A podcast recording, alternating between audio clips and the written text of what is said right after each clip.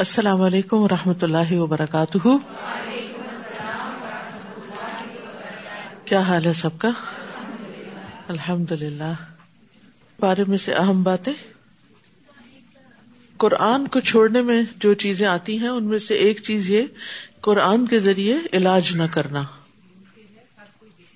انسان اپنے دوست کے دین پر ہے تو ہر کوئی دیکھے کہ اس کا دوست کون ہے یعنی کن لوگوں کے ساتھ وہ زیادہ تر وقت گزارتا ہے۔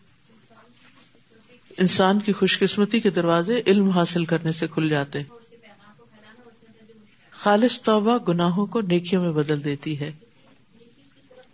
آخرت پر یقین انسان کو نیکی کی طرف رغبت دلاتا ہے۔ انسانوں اور جانوروں میں بہت بڑا فرق یہ ہے کہ انسانوں کی زندگی میں بڑے مقاصد ہوتے ہیں۔ جبکہ جانوروں کی زندگی لگی بندی ہوتی ہے، بس کھانا پینا، بچے پیدا کرنا اور دنیا کے مزے کرنا اور بس۔ ہر پیغمبر کا ایک ہی پیغام تھا کہ لوگ صرف ایک اللہ کی عبادت کرے اور اسی سے ڈرے۔ ہر کام اپنی خواہش اور مرضی کا ہی کرنا یہ خواہش کو الہ بنانا ہے۔ قرآن سمجھنے کے لیے عربی زبان جاننا ضروری ہے۔ کسی کے بارے میں بھی کوئی رائے قائم کرنے یا اس کو کوئی سزا دینے سے پہلے بات کی تحقیق کر لینی چاہیے۔ دین و دنیا کے اچھے کاموں میں ایک دوسرے کی مدد کرنی چاہیے۔